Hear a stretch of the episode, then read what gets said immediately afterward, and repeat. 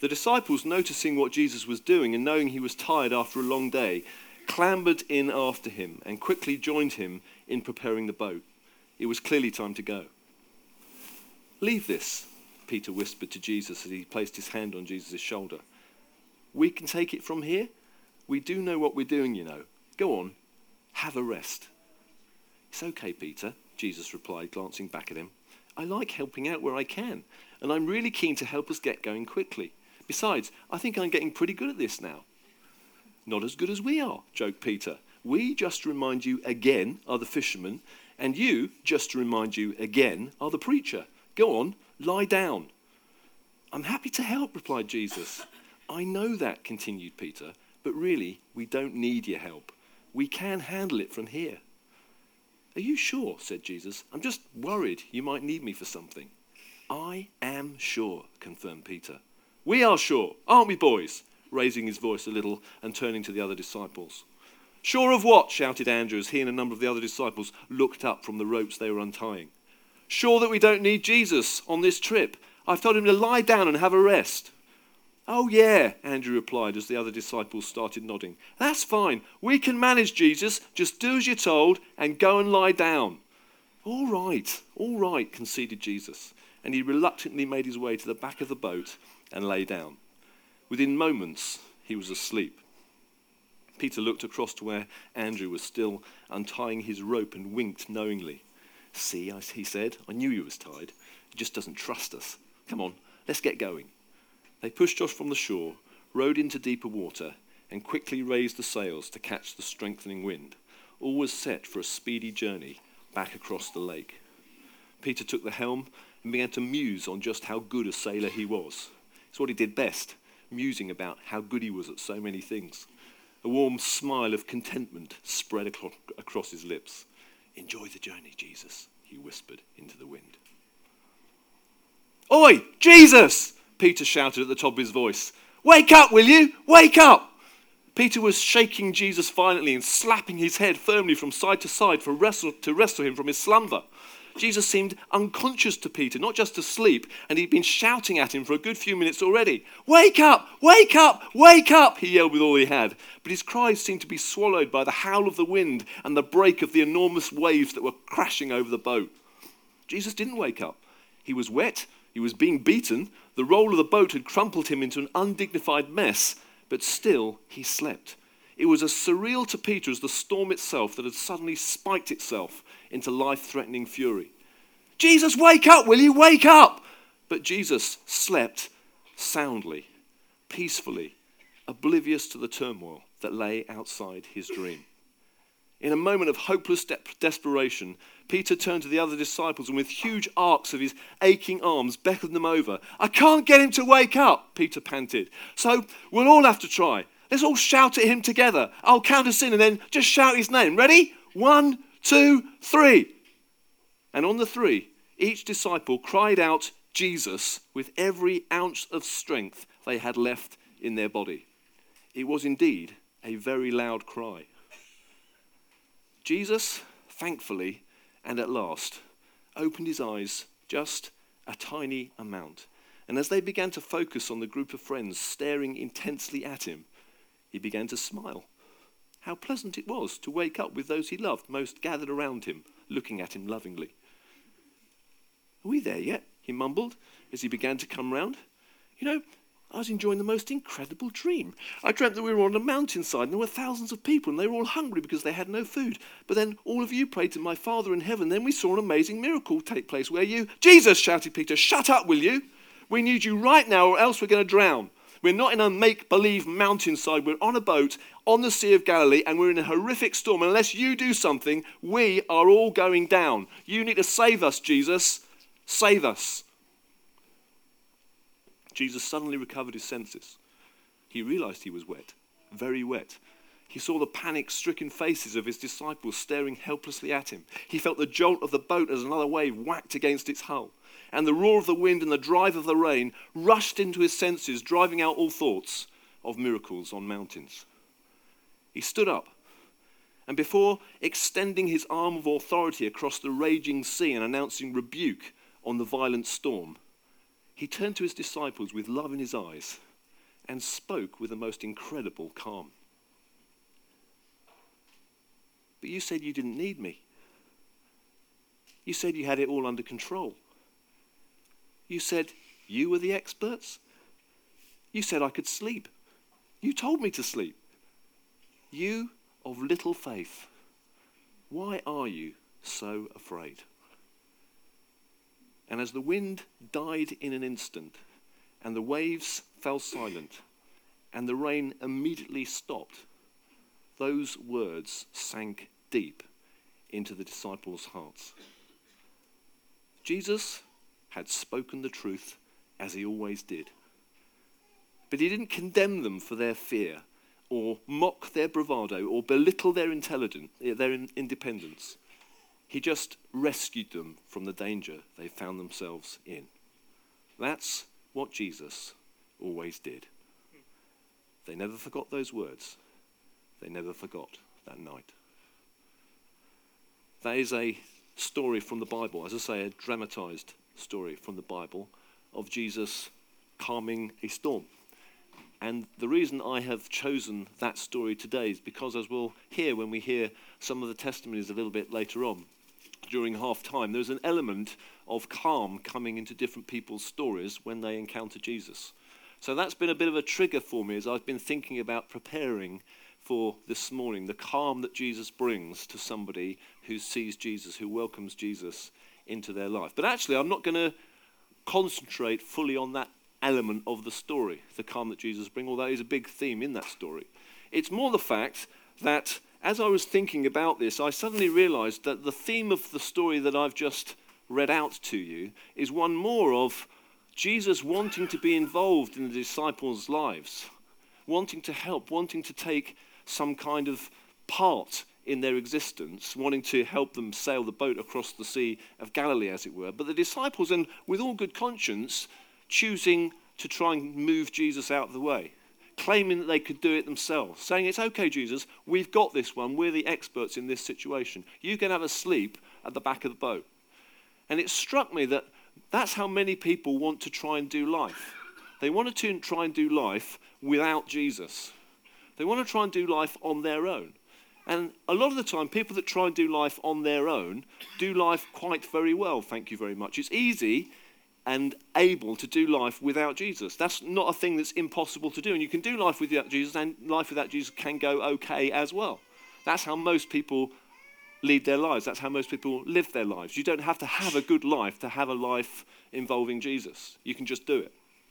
And yet, there's a sense that with Jesus on the boat, with Jesus involved in your life, with Jesus there and present, things can look radically different.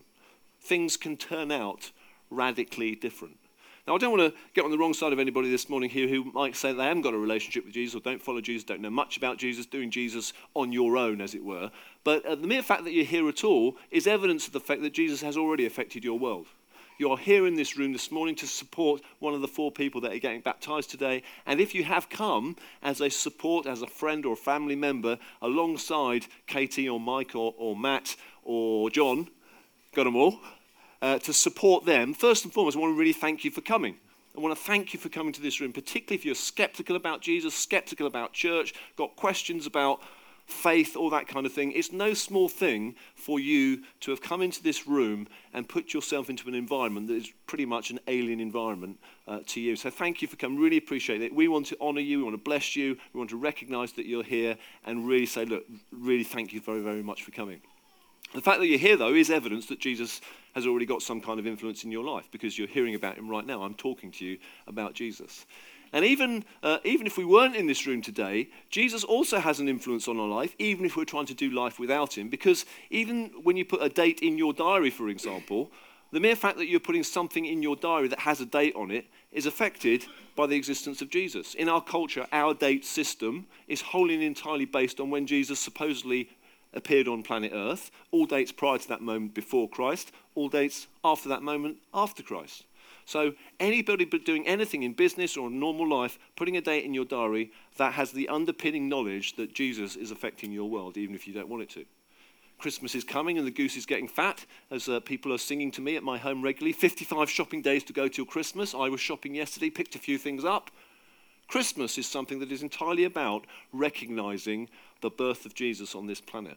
Unless you're someone that doesn't do Christmas, your world is affected by Jesus.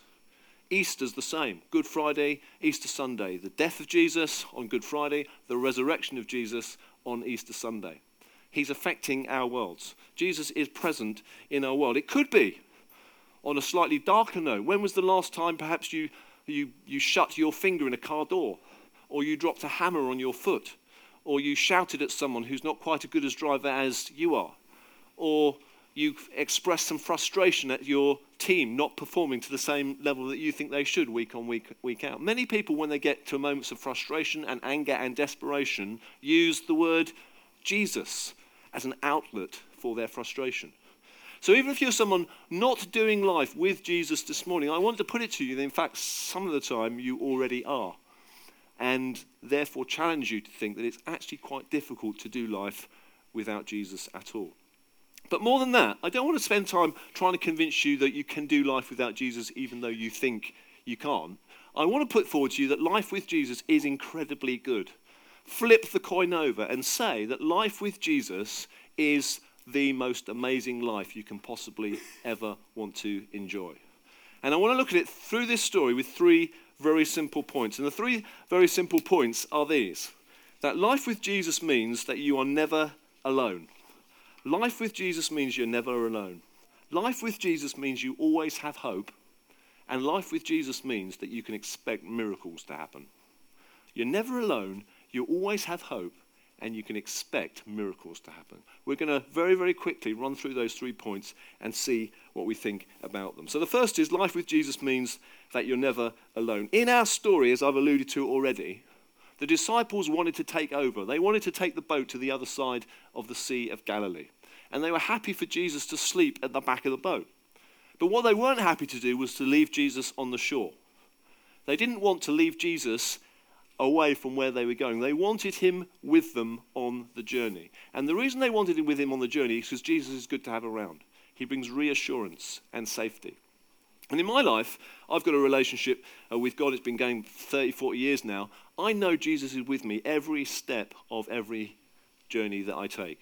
I am never alone. There's another verse in the Bible where Jesus says this Matthew 20, verse 28 Surely I am with you to the very end of the age. That is a promise that Jesus is with us every single minute of every single day, all people, all time, for everyone. It's no small promise, it's an amazing thing. Jesus is here, and if you're a follower of Jesus, you are never alone. You always have Jesus there as a comfort in your moment of need. Many people in Oasis Church will know that uh, Janie, my wife, and I have been struggling on a cancer journey this year. Uh, we've had two major, I say we have, she's had two major operations, nothing to do with me. She's gone through the pain of it. She's had two major operations, she's had chemotherapy in between, and it's been a stretch, an emotional stretch as we've faced the difficulty of what cancer can bring. And there are other people in this church, and there might be other people in your world who you know going through a similar journey.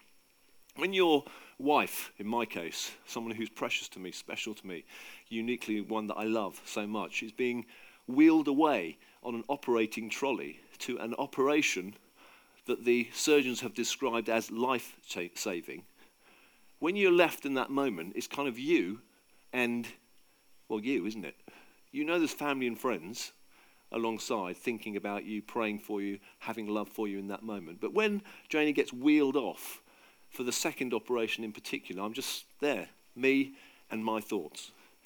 And yet, for me, it's not just me on my own, it's me and Jesus me and Jesus. And yes, I do ride on the wave of all the love and support that everybody has brought to us, and thank you to everybody that's done that. But actually, in those moments of massive stretch, huge questioning about what's going to happen, huge questioning about what is happening, in those moments, I have the knowledge that Jesus is right there alongside me. I am not alone. He's promised that He's going to be with me every single minute of every single day. And it's a massive strength and encouragement. If you're someone that does life without Jesus, just to challenge you, you never have that.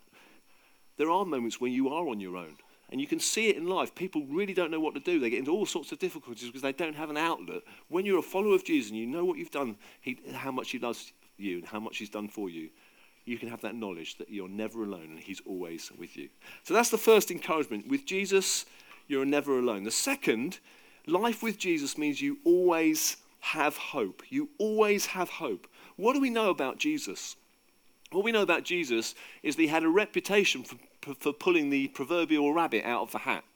He was one who was known to do some amazingly good things. He had a reputation. That's why people followed him around because they wanted to hear his teaching because he's incredible. They wanted to, to rub shoulders with him because he was such a nice bloke. And they wanted to see some of the amazing things that they knew he could do. And the disciples knew that he could cause blind people to see. The disciples knew that, that he could cause deaf people to hear. The disciples knew that he could cause lame people to walk. The disciples knew that if they were stuck on a mountainside, there were thousands of people and everybody had run out of food and only had the tiniest amount. Jesus could do something and cause it to explode and feed a multitude. Jesus was known as someone who, praying over people that had died, could cause them to come back to life again. Jesus had a reputation. Being around Jesus meant that you always had hope. And it wasn't a will he, won't he type of hope, a sort of uncertain hope that many of us carry about the future. This was a certain, solid, dependable, trustworthy hope Jesus could deliver. Jesus was known as one who could deliver. He always brought hope in hopeless situations. It's why, in this situation, the disciples woke him up because they had hit a moment of massive hopelessness. The storm had hit and they were going down. And in our lives today, many of us will be going through questions around hopelessness. You might have a big uh, uh, uh world vision and your heart turns as you see the whole world trying to cause itself some degree of destruction as wars ravage and suffering ravages and terrorism takes over and politics seems to go all over the place and kings and queens seem to do nasty things. You may be somebody who is affected by the hopelessness that is in the world and think, where's it all heading? I know I feel like that sometimes. Or it might be down at personal life level. You might have a degree of hopelessness. You might have uh, hopelessness about your job Will you ever like your job? Will your boss ever like you? Will you ever get a job? What about any relationships you're in? Is it going well? Is it going badly? If it's going badly, have you got hope that it'll ever get turned round? Have you got hopelessness about a wife or a husband or a, a loved one, a little bit like me, who's suffering with a long term illness and wondering what's going to happen to it? Have you got a hopelessness about whether anybody will ever like you because of you've got insecurities in you? And you're thinking, no one is ever going to get me, never going to get of me? Have you got hopelessness around something that someone did to you one time and you can just never forgive them? And inside, you know you're broken forever. That kind of hopelessness can cripple us. But actually, with Jesus in our boat, there is always hope. There is always hope because Jesus has the potential to pull the proverbial rabbit out of the hat. With Jesus, there's always hope. And third, life with Jesus means that you can expect miracles to happen. Yes, there's hope, but Jesus has got a track record. You can expect miracles to happen. When Jesus did miracles, they were head turning miracles. He didn't do miracles all the time, he didn't just walk around doing miracles willy nilly all over the place. We know that he did miracles because the big ones are in the Gospels and they're great stories that the gospel writers wanted to see and marvel at. But there's another verse at the back end of the Gospel of John where it says this Jesus did many other things as well. If every one of them were written down, I suppose that even the whole world would not have enough room for the books that were written. And I love that verse because it shows you that whilst we've got the gospel accounts with all the big stories that are in there that we absolutely need to know and remember, there's some, a whole load of other things that Jesus did when he was on planet Earth. So many that you couldn't get him into all the books in all the world. There are almost so many that you couldn't remember them all. And it makes me think that if, if we were around when Jesus was around, it would have been a huge bag of fun being around him all the time. Okay, he might not have done miracles all the time, but you can expect him to pull, pulling rabbits out of hats all the time for a bit of fun, because that's what Jesus did. My uh, wife, who I've mentioned, she used to be a professional ballet dancer. Thought you'd be interested in that. Uh, and uh, a number of years ago, she had a friend who's called Tom, who's a member of the orchestra. And Tom was not only a great clarinet player, but he was also a member of the Magic Circle. Uh, Matt, who's getting baptized today, interesting enough, is also a member of the Magic Circle. So if you want to see a little trick, go up to Matt later. I'm sure he can pull the old rabbit out of the hat, see if he can do it as well. But the great thing about being around Tom, when Tom used to go out for meals with the ballet dancers after the shows, everybody was waiting for him to do something. And he had, so he had a reputation of being fun to be around. What sort of trick is Tom going to do this time? So he did little tricks like making the uh, pepper and salt pot turn into radios when the waiters used to come round. And music used to start playing out of the salt and pepper pot. That sounds quite good fun, doesn't it? He had a little trick of making money appear in the wine bottle when it was on the table. You know, not just sort of a rolled up note, because that's easy, just put it in the pot and push it down, can't you? But like coins that just appeared in the bottle. He had another trick where he used to cause builders' bricks to appear underneath the plates as they were serving up. And how he did it, nobody, nobody could possibly guess. And, and where did the bricks come from? But he, it, so, credit to Tom. But the point I'm making is being around him was loads of fun. He had a reputation of being fun to be around. And Jesus is the same. Jesus has a reputation for doing something unexplainable, unfathomable, unusual, delightful. He was a miracle worker. And in this particular context, even though the disciples were the experts, they woke him up because they needed a miracle in their lives. And when Jesus was woken up, yes, he said to them, Oh, you of little faith. But what did he do? He stood up and he delivered on the miracle. As it said in the story, he didn't condemn them for their fear because they were in fear. He didn't mock their bravado because they said they didn't need him. He didn't belittle their independence because they thought they could do it themselves. He just rescued them from the danger they found themselves in. That's what he always did. That's what Jesus always does. He can do miracles in our lives. I'm praying for a miracle for my wife, and I believe that God can do it. I'm praying for a miracle for other people in this church who have got cancer, and I believe that God can do it. A number of years ago, I prayed for a young baby called Charlotte, who was my goddaughter, who had a brain tumor a third the size of her brain cavity, growing out the side of her head, was at Great Ormond Street Hospital, Children's Hospital in London, had been sent home by the doctors who are, are right across the world because her case had gone global, didn't know what to do in order to help her recover. A number of us were praying for a miracle. And last Saturday, she celebrated her 18th birthday. God can do miracles. And if you are a follower of Jesus, if Jesus is in your life, you can expect a miracle. So, life with Jesus means you're never alone. That's exciting. Life with Jesus means you always have hope. That's exciting. And life with Jesus means you can expect miracles to happen. Here's a question for us all to consider this morning Does that sound attractive or does that sound unattractive? Attractive or unattractive. No middle ground. I want you to decide for yourself today, whatever your disposition is towards Jesus, whether you think that's good news or bad news. Because in our culture today, Jesus does get a lot of bad press. He's dissed a lot in our culture today. Christianity is marginalized a lot today. And yet, when you are presented with Jesus, the goodness of Jesus, the life in Jesus, the light that he brings to our situations, what you find is something that is really good news. Not a downer at all, but something you might think, man, I never knew that. And boy, I do feel lonely sometimes. I could I have a relationship with Jesus that could change that. And boy, I do feel hopeless sometimes. But could I have a relationship with Jesus that can change that? And boy, there are some miracles in my life, in my situation, that I would love to ask God to do, and could that make a difference in my life?